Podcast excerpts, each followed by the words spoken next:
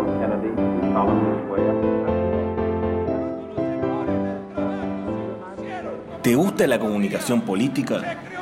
¿Te gusta entender cómo asesores, políticos y consultores piensan, diseñan e implementan estrategias para ganar una campaña electoral, comunicar la acción de gobierno o enfrentar una crisis? ¿Sos de los que buscan series, películas o documentales que muestren cuál es la cocina de las estrategias, cómo se mueven los consultores y de qué manera se gestan las decisiones políticas?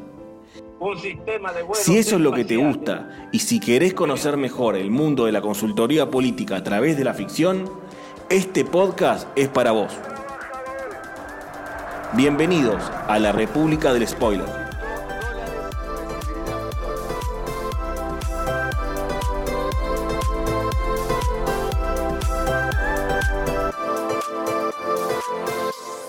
Bienvenidos al primer programa de la República del Spoiler, el podcast donde hablamos del mundo de la comunicación política a través de la ficción.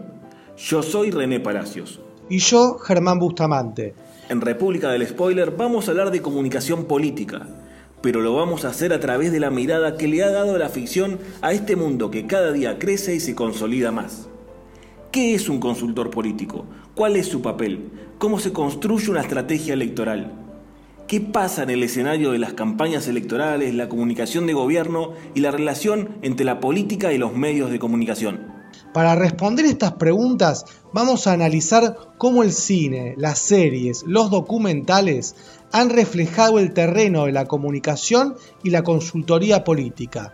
En cada programa conversaremos siempre con invitados que nos ayudarán a entender este apasionante universo.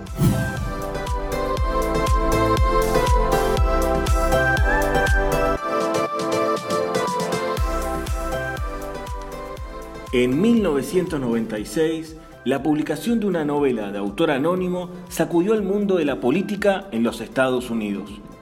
Hablamos de Colores Primarios, un libro que narraba las vicisitudes en la campaña electoral de Jack Stanton, un gobernador sureño que peleaba por hacerse con la nominación como candidato demócrata en las elecciones de los Estados Unidos en 1992.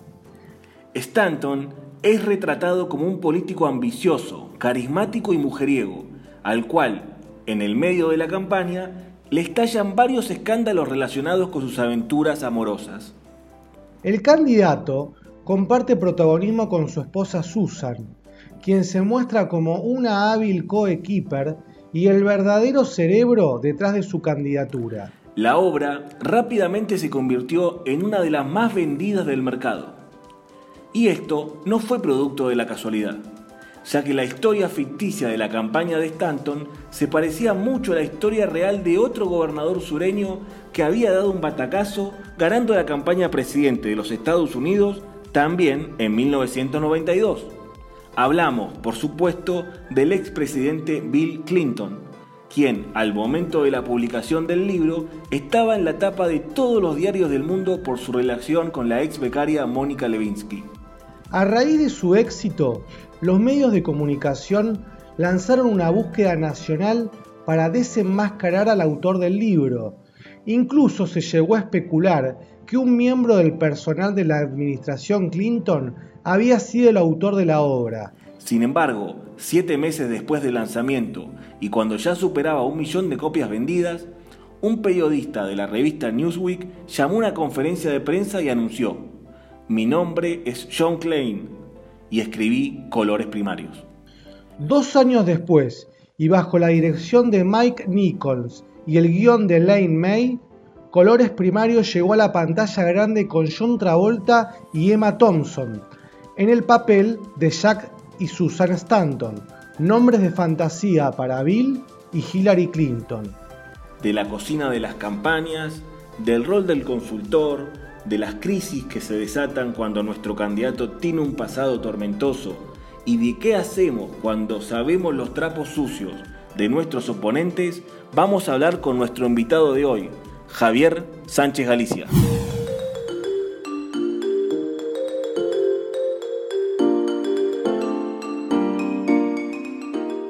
Javier Sánchez Galicia Es investigador académico y consultor internacional especializado en campañas electorales y comunicación en crisis. Es director de la consultora Kratos y presidente del Instituto de Comunicación Política.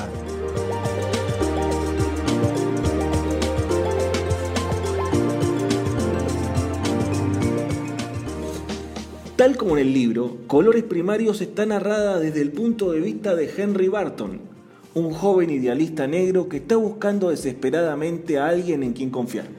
Ahí es donde aparece el carismático Jack Stanton, que enseguida lo convierte en uno de sus hombres de confianza en la campaña. Barton está interpretado por Adrian Lester y representa a George Stephanopoulos, mano derecha de Clinton en la campaña del 92. En la película, Stanton gobierna con un perfil progresista, un estado sureño indeterminado, y es retratado como un líder tan mujeriego como carismático, y que transita la campaña mostrando un don natural para conectarse con la gente. Además de Henry Barton, hay otra asesora que tomará un gran protagonismo en la película. Hablamos de Libby Holden, interpretada magistralmente por Katie Bates quien hace de una ex jefa de gabinete de Stanton, que es recontratada para investigar su pasado y marcar posibles escenarios de crisis que se pudieran provocar en la campaña. Básicamente, la tarea de Holden es hurgar en los trapos sucios del candidato y construir una estrategia para anticiparlos y controlarlos. Precisamente la trama empieza a tomar color cuando salen a la luz una serie de episodios que tienen a Stanton como protagonista de infidelidades que amenazan su campaña. Luego de que el gobernador del estado de Nueva York abandonara la contienda, el principal competidor de Stanton en la película es el ex gobernador de Florida, Fred Selector, interpretado por Larry Hackman.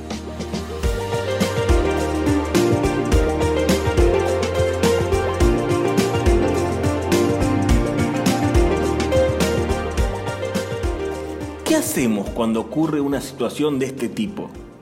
¿Cuáles son los primeros pasos que debemos tomar ante un escándalo de tipo sexual en el medio de una campaña electoral? De eso hablamos con Javier Sánchez Galicia. Yo siempre digo que el primer paso que hay que dar cuando estamos frente a una situación de conflicto o incluso de crisis en una campaña electoral, el primer paso es jalemos aire, respiremos hondo y, pensemos siempre de manera racional. Normalmente cuando afectan a, nuestro, digamos, entorno familiar, al núcleo de nuestra relación, en este caso de pareja, nuestra situación personal incluso, yo lo que considero primero es que tenemos que hacer de lado la parte emocional, la parte emocional que puede estar ligada a un asunto de de reaccionar por instinto, sino lo que tenemos que hacer primero es analizar qué está pasando, el origen del ataque, las consecuencias que pudiesen eh, tener esos ataques. Y siempre he dicho, por ejemplo, en el caso de México, que temas como los escándalos sexuales periodísticamente ya, son, ya no son nota. En realidad donde debemos tener problemas es eh, en nuestra casa, con nuestra pareja, y si sabe la pareja que estamos enfrentando una situación de confrontación y de ataques constantes con mentiras, verdades o verdades a medias, siempre lo que tenemos que hacer es primero aclarar las cosas, ver exactamente la dimensión y ver hacia nuestro entorno y luego hacia afuera. Normalmente esos ataques sirven para desestabilizarnos emocionalmente. Muchas veces el, el elector no considera relevante una situación de este tipo a menos que le afecte al propio elector. Es decir, si en una relación extramarital confluyen aspectos como corrupción, eh, desviación de recursos para mantener la relación fuera del matrimonio, otros factores que afectan al, al entorno, digamos, electoral, pues sí hay una repercusión en cuanto a la emisión del voto, pero cuando es únicamente el aspecto personal, yo creo que aquí hay que analizar y sobre todo, digamos, controlar el daño hacia adentro y evitar que esto nos afecte emocionalmente.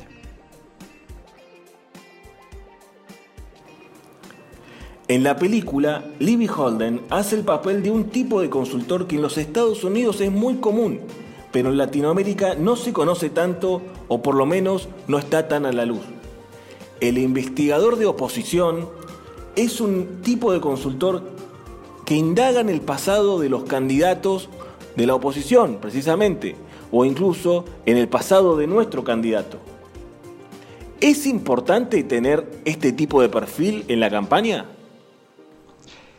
Yo creo que sí. Yo creo que antes de empezar la campaña, yo por ejemplo como consultor lo hago, le pregunto al candidato, ¿qué es lo peor que en esta campaña pudiesen eh, develar y que pudiese afectar, digamos, el proceso de tu candidatura? Eh, muchas veces pareciera que algo insignificante que el candidato no toma en cuenta como, como valor para una para digamos para la oposición lo desdeñamos entonces eh, lo más importante es analizar los pros y los contras es decir hacer un, un análisis FODA donde las amenazas donde se digamos se concentran ese tipo de, posibles ataques pudiesen afectar la campaña en efecto, en Estados Unidos eh, hay una práctica de, la consultoría política en analizar los eh, errores y aciertos de la oposición, sobre todo los, los errores, porque obviamente sirven como eh, elementos y para construir, digamos, los ataques y los contraataques en una campaña electoral. No únicamente en el debate, sino incluso en la comunicación elaborada a través de los spots televisivos o radiofónicos. Sí es importante, creo que la consultoría política lo debe tener, creo que dentro de los marcos éticos es importante, porque también eh, aquí se ha rebasado los límites, digamos, de la mm, privacidad, es decir, eh, han surgido elementos como el espionaje, el acoso y una serie de cuestiones que atentan contra la familia del candidato y contra el propio candidato. Yo creo que, que es importante hacer un análisis de la oposición, sin, digamos, violar la privacidad eh, de, digamos, del contendiente. Aunque aquí hay una discusión en torno a esta situación, hay quien dice que cuando una persona se vuelve personaje público, debe, eh, deja de existir la privacidad. Es decir, sí, pero con elementos que le den un soporte ético a la investigación de la oposición.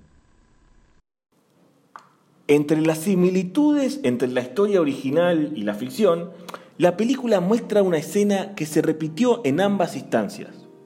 Ante el descubrimiento del amorío de Jack Stanton con la peluquera de su mujer, ambos deciden salir en una entrevista por televisión mostrándose unidos e incluso pasan toda la entrevista tomados de la mano. Sin embargo, una vez que se apaga la cámara, se ve que la mujer del candidato le suelta rápidamente su mano y se siente estafada por la situación a la que se ve expuesta. ¿Cómo se maneja esa relación entre el consultor y la familia del candidato? Yo creo que hay que diferenciar aquí el trabajo del candidato en una campaña electoral y su relación personal, independientemente de que la mujer, en este caso la esposa, esté involucrada en el proceso la pareja del candidato, es la madre de los hijos del candidato, también tiene una parte de trabajo dentro de la campaña que, finalmente forma parte de ese equilibrio que un candidato tiene. Sin embargo, eh, hay que diferenciar. Le corresponde al candidato e incluso al, consultor aclararle a la esposa cuál es su papel, independientemente de las diferencias que tiene. En una campaña electoral hay que ser muy fríos. Es una guerra es una guerra así literal por la vía de la contienda política y, eh, y como dice el dicho, en la guerra como en el amor todo se vale y entonces la pareja, digamos, del candidato y el propio candidato están expuestos al ataque constante. En ese sentido, las soluciones a los ataques tienen que ser tomados de manera estratégica yo no veo a una esposa sentada en el cuarto de guerra. Es más, no debería estar sentada en el cuarto de guerra. Y si eh, fuera parte del equipo de campaña, tiene cierto sesgo. ¿Por qué? Porque tiene, digamos, una influencia, como, como dice la pregunta, una influencia, digamos, eh, de diferente magnitud a la que podría tener eh, otro miembro de la campaña. Y no pasa únicamente con la esposa, pasa con el, con el hermano, con los hijos, con los amigos íntimos del candidato, que se vuelve en la familia incómoda del candidato, que a veces pesa mucho más que lo que puede decidir el cuarto de guerra. En ese sentido, hay que hacer una línea que trace entre lo estratégico y lo emocional y afectivo que tiene el candidato en ambos niveles. Eh, como anécdota les puedo comentar que en una ocasión eh, llegué a una reunión y estaba eh, un candidato con su novia, no era su esposa, era su novia, pero yo vi, noté un cambio en la actitud del candidato al exponer la forma en que tendría que actuar en los próximos días durante su campaña. Obviamente, este sesgo en su forma de actuar era provocada por la presencia de, la novia. Mm, al terminar la reunión, muy breve, me levanté y le dije, no vuelvo a sentarme contigo si tu novia está presente. ¿Por qué? Porque, insisto, la relación sentimental, tanto con la esposa como con la novia o con eh, otro tipo de elementos de la familia, sesga el trabajo que debe ser totalmente objetivo y frío en una campaña electoral a la hora de tomar decisiones. En un momento, Stanton, que era el acusado, tiene la posibilidad de acceder a información que compromete a su rival en un problema de drogas y homosexualidad. Entonces el equipo se debate qué hacer con esa información. ¿Cuáles son los límites éticos en una campaña? ¿Cómo se maneja ese tipo de información? Yo creo que en la consultoría política siempre ha habido la discusión sobre los límites de que debe tener el ejercicio profesional, sobre todo los límites éticos, porque como decía hace un momento, así como él dice el dicho que en la guerra y en el amor todo se vale, hay ciertos límites que no podemos que no podemos eh, rebasar, aún que esté el poder en juego.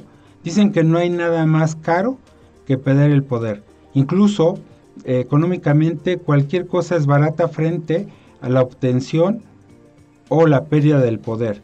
Sin embargo, hay elementos que pueden afectar no solo la integridad, sino la relación, el estado de ánimo, sino incluso la vida misma de una persona. Pueden destrozar vidas. Eh, y, hemos visto a lo largo de la, de la este, historia en campañas electorales cómo eh, se afecta la vida de las personas con ataques, muchas veces la mayoría infundados o como decía hace un momento, con verdades a medias. Sí, creo que es importante que los consultores políticos consideren esto. Creo que es importante ver hasta qué límites, digamos, las, estrategias de ataque y contraataque pueden eh, eh, considerar o tomar en cuenta elementos para construir los mensajes. ¿Hay alguna diferencia entre la gestión de un escándalo por corrupción que un escándalo sexual? Sí, totalmente. Finalmente lo comentaba en la, me parece que en la primera o segunda respuesta que los escándalos sexuales han bajado en cuanto a la efectividad en las campañas electorales en sociedades, por ejemplo, como la mexicana, de donde soy eh, originario, pues yo creo que eh, incluso podría ser hasta en broma, decimos los hombres, que eh, son hasta ejemplo de la masculinidad tomada como el macho que tiene más de una mujer o aquella persona que tiene que sobrepasa los límites. Pero en términos de el impacto hacia el elector, que es lo más importante que tenemos que considerar, es la corrupción que se convierte tan solo en México en el problema número uno como catalogada como problema social del país, también en América Latina la corrupción afecta el estado de ánimo de los electores.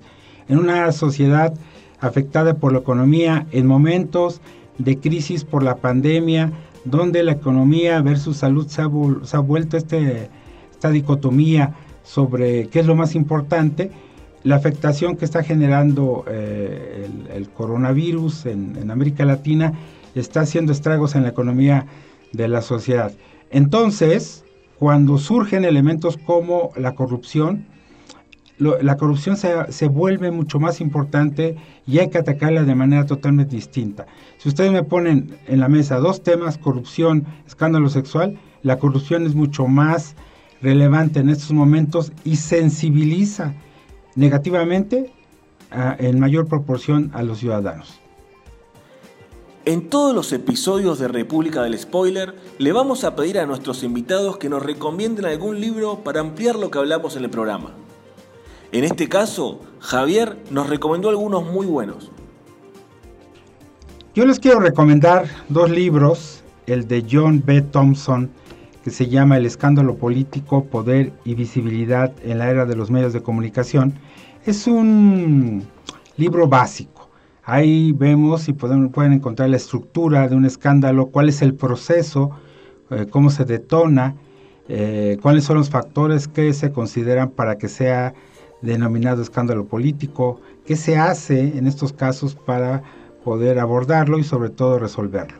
El otro libro es el de los colegas consultores y académicos argentinos, Luciano Elizalde, Damián Fernández Pedemonte y Mario Riorda como editores, un libro que era la continuación de otro texto que se llamaba La construcción del consenso. Este que les estoy refiriendo se llama La gestión del disenso, la comunicación gubernamental en problemas.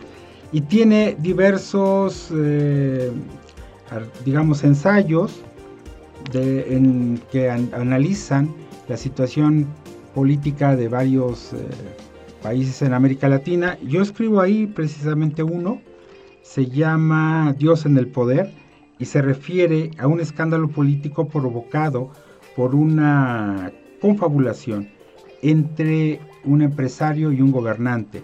Se llama Dios en el Poder, una conversación telefónica del escándalo mediático al equilibrio político. Ambos libros son muy buenos. Ahí mismo estos ya citan otra bibliografía que pueden ustedes aprovechar. Y em, pues agradezco mucho esta entrevista a René Palacios por la oportunidad y próximamente nos volvemos a escuchar.